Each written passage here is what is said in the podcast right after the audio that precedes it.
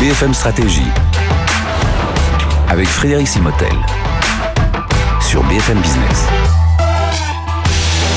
Bonjour, bienvenue dans cette nouvelle émission euh, BFM Stratégie. On va parler, tiens, on va parler des conglomérats et la restructuration des marchés financiers. Comment sont apparus ce que l'on appelle les pure players, le private equity. On va remonter un peu en arrière. Vous allez voir dans les années 80, euh, voire même 70, mais vous allez voir, vous allez comprendre tout ce qui se passe aujourd'hui parce qu'évidemment tout ce qui était à l'époque, aujourd'hui prend encore plus d'importance dans l'actualité que, nous vivons, l'actualité des entreprises, bien entendu. Et puis avec euh, avec moi pour expliquer tout cela, vous le connaissez bien pour, pour tous ces cours et je vous conseille toujours d'aller voir tous les replays euh, que nous avons fait ensemble. Xavier, Xavier j'allais dire Xavier Siller, Xavier Fontanet. Bonjour Frédéric. Bonjour. Bienvenue, ancien président des Siller. Et, justement, c'est en, s'appuyant sur votre expérience que euh, nous, nous, allons bâtir ce, ce, euh, ce, cours aujourd'hui parce que oui, c'est un cours. Hein. On va voir, il y a pas mal d'apprentissage. Et mais je pense que d'abord, pour bien comprendre, parce qu'on va beaucoup en parler là, c'est peut-être revenir sur cette matrice des entreprises qui ont euh, des, produits vaches à qui leur apportent beaucoup d'argent, des les dilemmes, est-ce qu'il faut y aller ou pas, les étoiles, quelque chose de naissant mais sur un marché en forte croissance, ou les points morts quelque chose qui fonctionne encore bien, mais sur un marché en décroissance. Et ça, c'est important de comprendre ça pour la suite. Hein. Voilà. Alors, on a l'ancienne émission, on avait parlé, vous vous rappelez, du portefeuille. Alors, le portefeuille, vous savez qu'il y a deux grandes, deux grandes dimensions dans le business. Il y a la croissance du marché, parce que les comportements à voir dans les métiers de croissance, c'est pas du tout les mêmes que quand les métiers ne croissent pas. Et puis la part marché, puisqu'en général, un leader et beaucoup de suiveurs. Donc ça fait les quatre catégories, donc euh, les fameuses, euh, les vaches à lait, donc vous disiez, c'est faible, faible croissance, faible part marché. Donc là, on a une situation qui est très solide. Hein, et puis, comme il n'y a pas d'investissement, c'est là qu'on met tout le dividende. Donc, les dividendes, ça sort des vaches. Après, la deuxième catégorie, c'est l'étoile. Donc, c'est forte part marché, forte croissance. Donc là, il faut surtout euh, garder les parts de marché pour pas de, perdre ses parts de marché, donc il faut réinvestir tous ces dividendes. Euh, et puis donc, mais c'est magnifique parce que c'est, le futur, hein, et c'est la future vache à lait. Quoi. Puis ça peut être très, très très grosse société si le marché dure longtemps. Puis après, vous avez la troisième catégorie, c'est forte croissance, faible par marché. Donc ça, c'est des situations qui sont assez intenables, hein, parce que on gagne pas beaucoup d'argent, puis il faut beaucoup investir. Donc c'est mmh. des gens qui cherchent tout le temps le cash. Donc là, il faut décider soit de devenir étoile, soit de se marier, parce que ah c'est pas tenable. Puis après, vous avez ce qu'on appelle on l'appelait les poids morts. Donc c'est faible par marché, faible croissance. On gagne pas beaucoup d'argent, mais il n'y a pas d'investissement. Donc c'est stable, mais mhm. mais c'est pas très excitant. Et donc c'est là qu'il faut essayer de se marier euh, ou éventuellement se segmenter si on trouve dans le bocal un petit coin où se mettre. Et, ça, c'est un schéma très utile. Oui, et, revenez vraiment sur le cours précédent. Voilà. On expliquait un petit peu comment faire quand on a un portefeuille, parce qu'évidemment, une entreprise n'a pas que des dilemmes, que des étoiles, que des voilà. Elles ont un peu de tout. Euh, et justement, que faire euh, quand il faut sceller, quand il faut revendre? Alors justement, Xavier, euh, quand on parle d'un conglomérat, ben, un conglomérat, c'est un peu voilà, ça peut être un mélange de tout ça. Exactement. Donc, honnêtement, le, portefeuille, c'était un outil de conglomérat, mhm. hein, de gestion de conglomérat. Alors, vous allez voir que le portefeuille, c'est un. Tout stratège doit être, bien connaître le concept parce que c'est extraordinairement utile. Euh, comme on va le montrer dans des, dans des cas. Hein, des petits cas pratiques de conglomérat. Je vous montre, quatre, je vous montre euh, trois cas. Alors, vous savez, on a toujours dit qu'il y a le coup d'œil du stratège. Hein, le, le, bon stratège, en fait, il, tout de suite, il a les intuitions. Alors, par exemple, si vous prenez le cas A, vous voyez, donc Frédéric, qu'est-ce que vous avez? Ben, Vous avez une étoile, mhm. d'accord, et quatre points morts. Bon, quand on diagnostique, on dit tout de suite que la pauvre étoile, elle va souffrir, parce qu'elle va être incapable, elle va être aspirée, elle risque d'être aspirée par ses poids morts. Donc là, évidemment, le conseil stratégique à donner, c'est trouver des solutions pour tous les poids morts, mhm. parce qu'ils sont en train d'abîmer l'étoile. Vous voyez? Euh, Deuxième, le, B. Alors le B, qu'est-ce qu'il y a? Ben, Vous avez trois vaches à lait. Ce serait beau mais c'est des boîtes qui n'ont pas de croissance. Ah oui, ça c'est une, une Donc là, il faut dire au gars, euh, coup d'œil stratégique au patron, dit mon petit père, tu vas tout de suite nous trouver des métiers de croissance, parce que tu as plein de cash. Mm c'est un peu idiot d'envoyer tout ton, tout en dividende. Donc, euh, bon. Après, le troisième, bah oui, là, c'est une boîte qui est complètement foutue, parce que qu'est-ce qu'elle a? Elle a des dilemmes de poids morts. Donc les dilemmes qui ont besoin de cash, ils ne vont pas le trouver là, ça va devenir des poids morts. Donc ça, c'est une boîte qui est foutue. Il faut absolument qu'elle choisisse, qu'elle se marie. Et, euh, et donc voilà, donc c'est le coup d'œil, vous voyez mm. C'est le coup d'œil stratégique et, c'est très utile d'avoir bien le savoir-faire du, portefeuille de produits. Hein. Alors justement, comment on peut utiliser son portefeuille de, produits dans sa stratégie? Il y a le diagnostic et, l'utiliser. Alors regardez, ça c'est un cas très amusant, un cas très simple, mais il y en a des centaines comme ça. Donc vous êtes dans le cas de gauche. Vous voyez, donc, on, a, un gros produit vache Vous avez une belle vache à lait et vous avez deux dilemmes. Bon, mais vous voyez, la taille des dilemmes est assez grosse. Donc il faut en choisir un des deux. Hein, parce que quand vous poussez le dilemme en étoile, eh, ça grossit beaucoup. Donc le, le fric à mettre pour transformer un dilemme en étoile, c'est énorme. hein, parce qu'il faut rattraper. Donc il faut, dans un marché qui croît, croître encore plus vite. Rappelez-vous le cas de Beneteau, hein, ça avait été fait avec des dettes gigantesques à l'époque. hein. Alors quand vous avez là, vous êtes obligé de choisir. Comment est-ce qu'on choisit? Ben, On regarde le portefeuille des concurrents. Et alors, on prend un cas très simple pour vous comprendre. Mais vous voyez, le, le 1, quelle est l'étoile du 1 ben, Vous voyez que l'étoile du 1, c'est une étoile et une vache à lait. Alors là, attention, parce que la vache à lait a tout le fric pour nourrir l'étoile. Donc ça, ça va être un dur à cuire. Si vous regardez le business 2, vous avez une étoile d'un poids mort. Donc là, on lui rentre dans l'art. Donc moi, si je suis le patron de la boîte de gauche, c'est pas compliqué. Je vais surtout pas me gêner. Je vais pas aller dans le 1 et et je vais tout mettre dans le 2. Le D'accord. 2, je sais que je vais le démolir parce que le 2, je sais que l'étoile du 2, elle va être, elle va être séchée par la vache à lait. Vous Par voyez contre, il va falloir faire Vous avez le coup d'œil, oui. Mais attention aux parts de marché. Ah bah oui. Si, 2 Ah n'a bah, pas une part de... Ben, faut bien décider. S'il a 10 parts de- 10% de part de marché contre un- Frédéric, un géant vous, qui a- Vous lisez dans ma tête, Frédéric, il faut évidemment bien faire le portefeuille. Donc c'est là qu'il faut revenir. Alors, on va faire un écart, un cas de portefeuille mal foutu, mal dessiné, et puis euh, qui fait faire de très mauvaises décisions. Mhm. Alors là, je prends des gens qui n'ont pas suivi les cours. Bon, ils ont vu rapidement ce que c'était. Et vous voyez ce qu'ils ont fait? Ils ont fait un portefeuille. hein. donc vous avez donc en, en, Donc là, en on est dans le ordonnée. cas du conglomérat. Voilà. C'est- Alors, on a un conglomérat. Oui, vous avez une clinique, du matériel médical, de la construction électrique et du bâtiment. Donc, c'est quatre business qui n'ont rien à voir. Donc, c'est un, conglomérat. Bon, il est beau ou il n'est pas beau? Alors, si on est superficiel, regardez, vous avez donc le bâtiment, vous voyez, ça croît. Alors là, le, le gars qui a fait le portefeuille a mis la surface et les chiffres d'affaires. D'accord? Les taux de croissance, c'est le taux de croissance de l'entreprise. D'accord?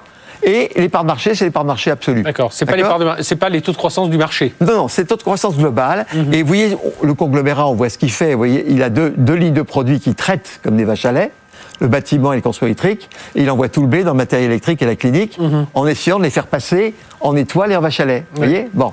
Alors ça, c'est le truc qui est, qui est fait. Mais il n'est pas forcément très bien foutu. Vous amenez quelqu'un qui a suivi les cours. Hein, il a suivi nos cours, Frédéric. Slide suivante.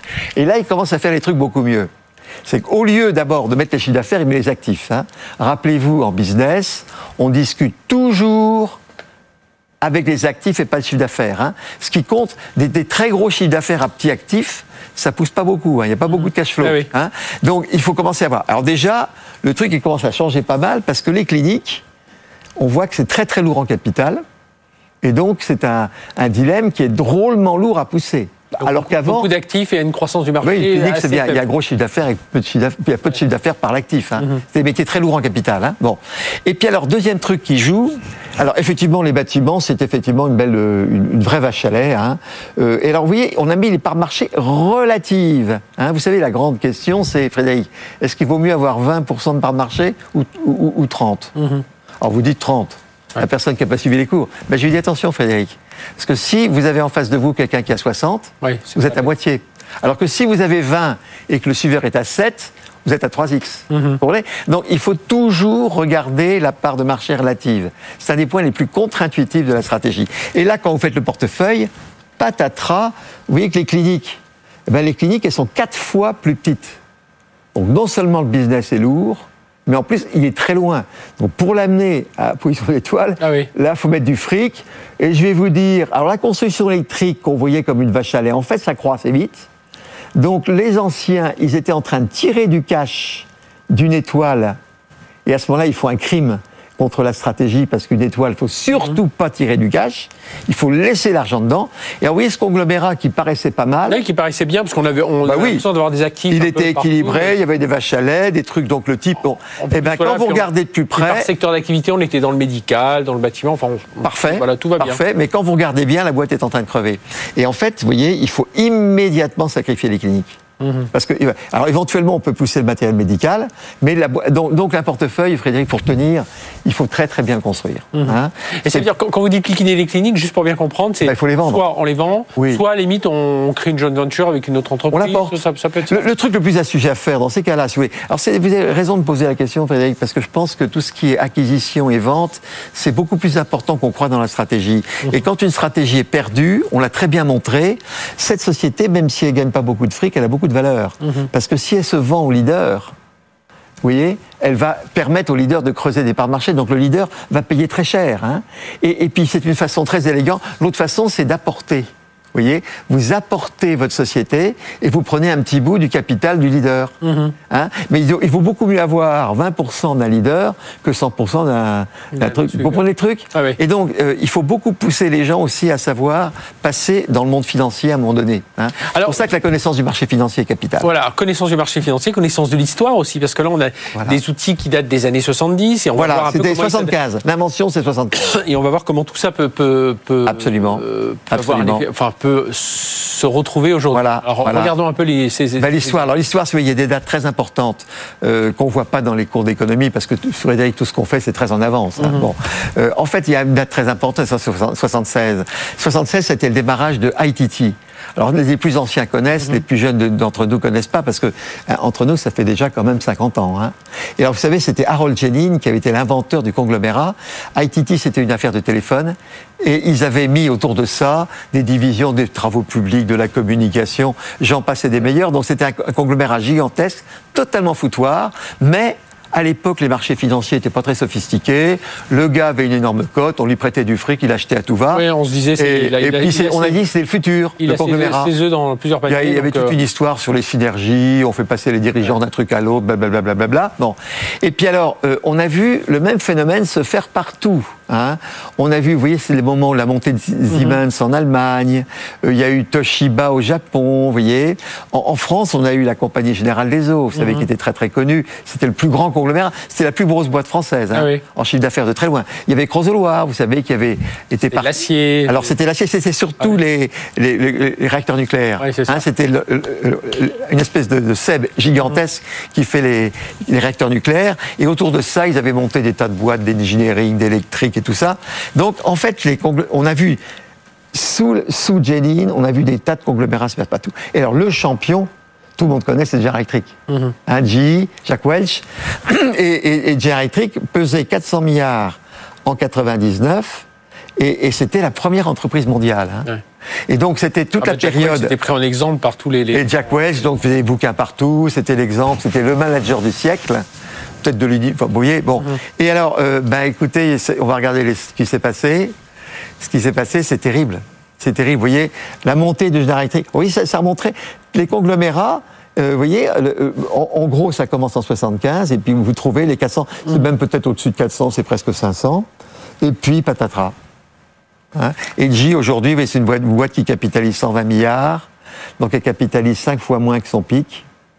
Alors que, bon, En, pl- en plus, avec une transformation des métiers, parce que euh, où à l'époque on, parlait- on commençait déjà à parler de, de, de- enfin, de nouvelles technologies, de, trans- enfin, transformation numérique, c'est venu un peu plus tard dans les, Oui, les absolument. années de, de 2008-2010. Mais euh, on l'entendait Jack Welch dire, mais nous, arrêtez de dire, on n'est plus une boîte, euh, une boîte de, technologie autour de voilà d'un grand conglomérat. Nous, on veut devenir une boîte de soft. oui, absolument. Mais il rêvait d'acheter, il rêvait d'acheter Microsoft. Il se trouve que moi j'ai des amis qui étaient chez Et donc avec qui j'ai pu beaucoup discuter. Jacques Welch rêvait chaque année d'acheter euh, d'acheter Microsoft en fait. Un Bill Gates s'est toujours refusé de se vendre et, et donc euh, évidemment. Alors pour vous donner une sorte de grandeur, Frédéric, puisqu'on en parle, vous connaissez la capi de, de Microsoft. hein, c'est 1500 milliards. Oui, hein. ça. Donc vous voyez, c'est trois fois plus haut. Donc en un sens, Jacques Welch avait raison de chercher à, à- à acheter, sauf qu'il pouvait pas. Il Oui, pouvait pas. Parce que son portefeuille était trop diffus. Très diversifié. Et alors, c'est à ce moment-là qu'est arrivé le concept de pure player. D'accord. Hein alors, moi, j'ai bien connu le concept de pure player, hein, puisque Silor était un, était un vrai. Et c'est- ça qui va, enfin, c'est pas ça qui va expliquer le patatras. Le patatras, on le voit bien, c'est. Alors, il y a un autre patatras, on va voir, vous avez raison. On va voir. Oui. Bon, patatras, alors, c'est pas uniquement, hein, on va oui, pas il y a- taper sur Jacques Welch. Et ça veut dire que c'est, pas une histoire, vous voyez, qu'on a connu. Alors, on a connu l'histoire de Creusot-Loire. hein. vous savez tous que Creusot-Loire, c'est devenu Schneider Electric grâce au génie de Didier Et de Claude Bébéard. hein. Oui. Parce qu'il faut savoir que dans l'ensemble du portefeuille de Creusot-Loire, moi j'étais administrateur de Schneider, hein. dans, le- dans- dans l'ensemble du portefeuille, il y avait une participation de 30% dans euh, Berlin-Gérin. Et donc, euh, donc Didier Pignot-Valenciennes et euh, Claude Bébéard ont remis toutes les billes de Creusot-Loire uniquement dans la participation. Donc ils sont passés de 30 à 100, puis après ils ont acheté Télémécanique dans le même métier. Puis après, ils ont acheté, euh, je sais plus, Square D aux États-Unis. Et ils ont constitué ce qu'est Schneider aujourd'hui. Mhm. Hein. Donc ça veut dire que c'est les dépouilles de Creuselois qui avaient une centaine de business. Ils en ont pris qu'un seul. Ils ont mis toutes les billes dedans. Et puis ils ont mis une très très belle société. Ouais. Vous avez l'autre qui est très connu en France, que tout le monde connaît, c'était la compagnie Générale des Eaux. Oui. C'est Monsieur de Joigny. C'était la plus grande entreprise. Je crois qu'il y avait 1000, 1000 divisions. D'accord? Et vous savez, donc après, ça a été Messier. Qu'est-ce qui s'est passé? Aujourd'hui, c'est devenu deux pôles. Il y a Veolia, c'était l'ex compagnie des eaux uniquement, et donc c'est devenu avec, euh, euh, c'est devenu le leader mondial, c'est devenu le leader mondial de l'eau, mais en se concentrant sur l'eau et les et puis l'autre c'est Vivendi, voyez? Et donc en fait, ce conglomérat qui avait 1000 sociétés, il y a deux pôles. Et alors, donc on voit ah, l'éclatement, donc il a été aux États-Unis, puis on le voit partout. Hein. Et alors, comment vous expliquez ce, Voilà. ce- ce- cet Alors, équipement ce qui s'est passé, c'est qu'il y a eu une, une évolution dans le marché financier, où le marché financier s'est extrêmement sophistiqué, et il y a eu l'émergence de ce qu'on appelle le pure player. Donc le marché financier, il a commencé à se méfier des allocations de ressources que faisaient ces grands patrons emblématiques, etc., qui étaient comme des demi-dieux, et, et qui commençaient quand même, il y avait quand même des dégâts, hein, parce qu'Aititi, c'était des mérésinas, etc. Et donc, ils ont, ils ont commencé, à- les analystes sont rentrés, des analystes très pointus dans le marché financier, et à ce moment-là, ils ont commencé à, à mettre une décote de conglomérat. Alors, on va prendre un exemple qui est complètement, pour expliquer, on a mis les chiffres simples. Vous voyez, vous prenez un conglomérat qui fait 100. Donc il est diversifié, donc la rentabilité, on va dire 7,5. C'est pas mal, mais c'est pas génial. hein. Bon, d'accord On leur colle un PI de 7. Vous voyez, le PI est très bas. hein. Le PI marché, en moyenne, c'est 15. Le pays, rappelez-nous Price earning, c'est le rapport Oui. qu'il y a entre, le, entre la valeur de l'entreprise et ses bénéfices. Mhm. hein. Une entreprise qui fait un milliard d'euros de chiffre d'affaires, qui a un PI de 7, elle est capitalisée 7 milliards. D'accord. Euh, un milliard d'euros de résultat. Hein bon, c'est le multiple du résultat pour aller à Capi. Alors vous voyez que cette entreprise, elle fait 7,5, active 100, donc elle fait un résultat de 7,5 par 7, 52. Et vous prenez un pure player. Alors moi je vais vous dire, j'ai- connu le truc avec euh, avec Essilor à l'époque. hein. Et donc c'était donc le pure player, c'était 10. Ok, 10 fois plus petit. On a une rentabilité de 25%. Ben oui, c'est normal, leader mondial, ça fonce partout, hein, ça croît très vite, donc c'est très rentable et ça croît. Donc ça vaut des très hauts. Et puis ça fait un de 30. Donc la valeur, c'est 10, 5, 2, 25% de 10, c'est 2,5 par 30, 75.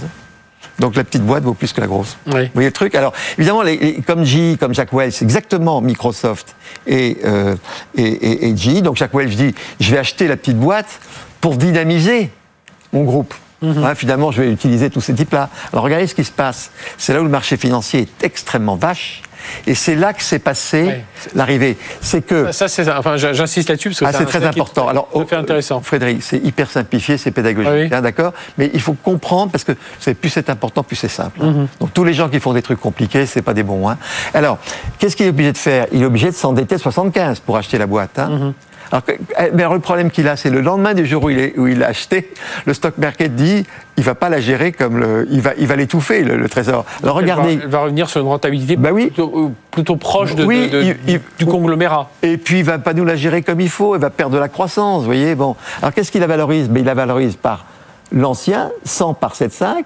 Il reprend les bénéfices du nouveau, mais il colle sur l'ensemble, il colle sur l'ensemble un PIL 7, en disant il va être géré par la majorité. Donc, la boîte, il va 70. Donc, aura- il a détruit. valeur. Bah, écoutez, il a détruit sa valeur initiale plus la dette qu'il a prise, et, et donc il a détruit 57.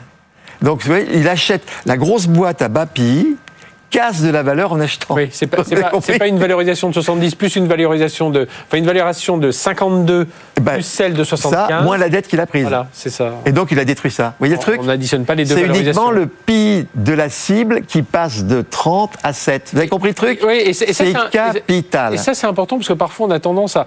genre, je veux dire, on n'est pas aussi stupide, enfin aussi simple que, que d'additionner les deux valorisations. Non. Mais on, les valorisations, on voit pas souvent, on voit plutôt le bon côté de la valorisation. Eh se oui. dire tiens, ça va monter. Sauf que le marché n'aime pas les conglomérats, Ouais. il met une décote et il pense pas que la petite boîte va dynamiser l'ensemble. Mhm. Et pense que la petite va être, va être digérée. Vous avez le truc, elle est Ouais. là. C'est vache, hein, Mhm. mais c'est comme ça. Et alors, euh, j'ai un- j'ai un autre exemple, mais euh, je prends l'exemple en Inde. On a Oui. beaucoup de conglomérats. Ah bah attendez, on a- on, bah oui. on- prend des, des Vous avez entièrement raison, Tata, ils font des voitures, ils font de l'informatique, ils font des Eh ben, ils font Tata. de C'est l'agroalimentaire. Tata. Oui, mais. Tata, on aurait pu mettre Tata dans la liste. Vous avez entièrement raison. Et, et vous, avez- votre question met le point central, c'est que les marchés financiers à l'époque n'étaient pas sophistiqués. Et donc, comme le conglomérat avait la cote et pouvait prendre une grande dette, c'est le conglomérat qui allait chercher les dettes Oui. et qui les donnait. Alors que dans les marchés sophistiqués, ça se passe entreprise par entreprise. Mhm. Mais quand le marché n'est pas sophistiqué, le grand patron emblématique d'un grand groupe, il se prend des dettes gigantesques et c'est lui qui fait l'allocation de ressources. Pas le marché. Ah oui. Et quand le marché se sophistique, il y a des tas de jeunes, des analystes très fins qui arrivent, qui analysent les trucs. Et à la limite, on se dit, bah, écoutez, on va faire on, on- on- la confiance avec ces, bon, ces grands Manitou, tout ça emblématique. euh, on fait un peu gaffe et les marchés deviennent de plus en plus fins. Et à ce moment-là, vous avez une décote de conglomérat. Et c'est le moment où le truc se démonte.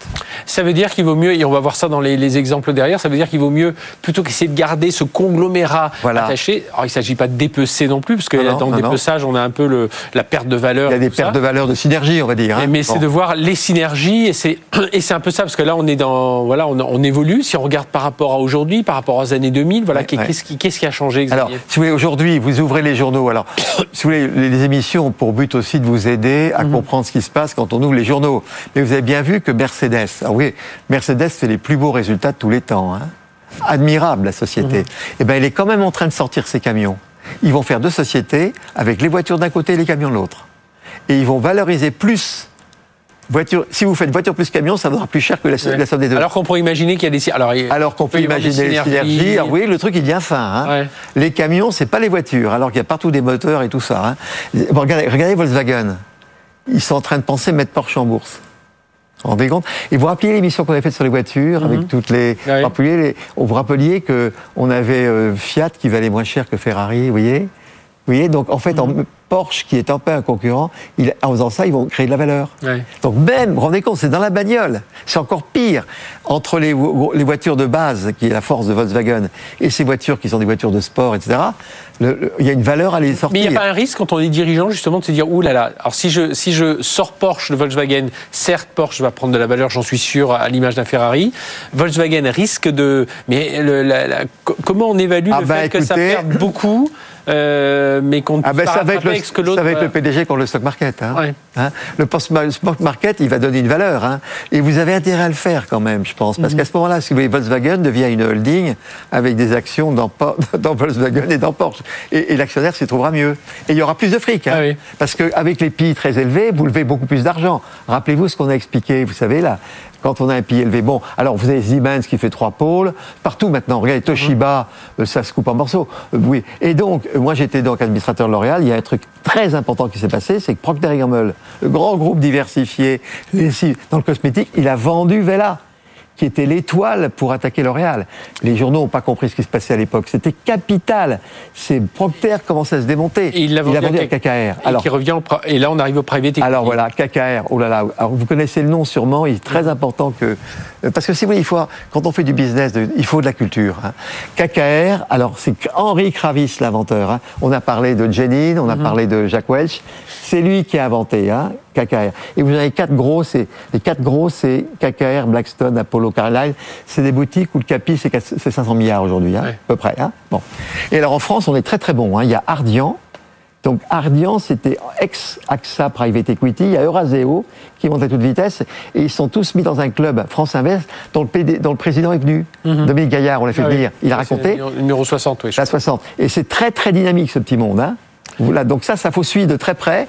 Et, et donc, euh, qu'est-ce qui se passe en fait? C'est qu'un conglomérat, la grande différence, vous allez voir, c'est la slide suivante. Oui. Le conglomérat, si vous voulez, vous voyez le conglomérat, il prend la dette en haut. Et il, prend, il a toutes les divisions qu'il dirige. Le private equity, c'est pas pareil.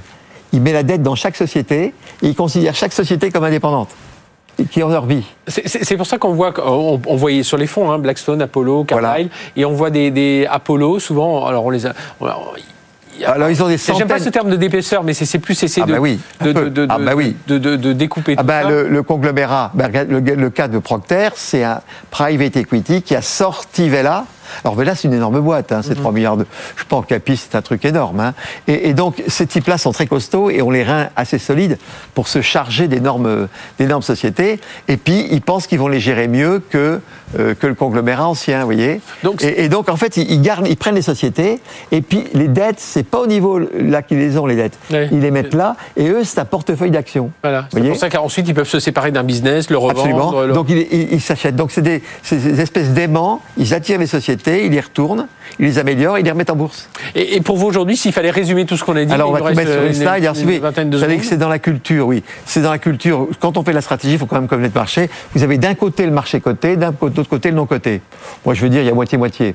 Donc dans le côté, vous avez eu les pure players, hein, Bon, on a pris Essilor parce que mhm. j'ai travaillé, j'étais PDG assez longtemps, mais vous avez les conglomérats, d'accord? Puis alors, dans le non-coté, vous avez le private equity, hein, qui n'est pas coté. Il n'est pas coté, par contre, il a des participations de sociétés cotées. Et puis les, familles, les boîtes familiales. Et donc, vous avez un, tout un grouillement là-dedans. Il y a beaucoup de familles qui sont prises par des private equity, par exemple, des familles qui vendent à un private equity. Et en général, le private equity va le renvoyer en pure player sur le marché. va faire un peu Vous avez des familles qui se cotent directement. Beneteau est parti directement pour se coter. Vous avez des conglomérats. Ben, en gros, si vous voulez, ils se, ils se séparent Soit ils le font d'eux-mêmes. D'eux-mêmes, soit c'est fait par un private, vous voyez mhm. Et donc, en fait, c'est très important de comprendre ça parce qu'il y a, il y, a, il y a le côté et le non-côté, et puis il y a trois grandes familles. Il y a les conglomérats, les pure players et le private equity. Et ça, c'est très important d'avoir ça dans la culture de stratégie.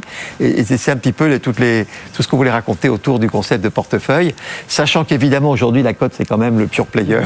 Le pure player côté, c'est quand même le truc qui a c'est la force de l'économie. Et donc l'économie est en train de, le nombre d'entreprises est en train de grandir très vite. Voilà, en tout cas hein une émission intéressante, alors intéressante à la fois si vous êtes euh, entrepreneur, mais aussi pour bien comprendre un peu tout ce qui se passe sur le marché hein, et mieux comprendre un peu bah, si vous avez des actions à placer, pourquoi pas, ou si vous avez des partenaires vers qui vous voulez vous tourner, eh bien euh, réécoutez cette émission, euh, comprenez bien tous ces mécanismes. Je pense que là vous avez quelques clés hein, pour soit faire grossir votre portefeuille, soit pour peut-être revoir un peu la stratégie de votre entreprise ou au moins comprendre aussi l'actualité par rapport à, vos concurrents ou, à vos partenaires. Merci. Merci beaucoup, Xavier Fontané.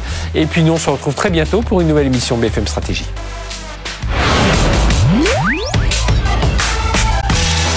BFM Stratégie sur BFM Business.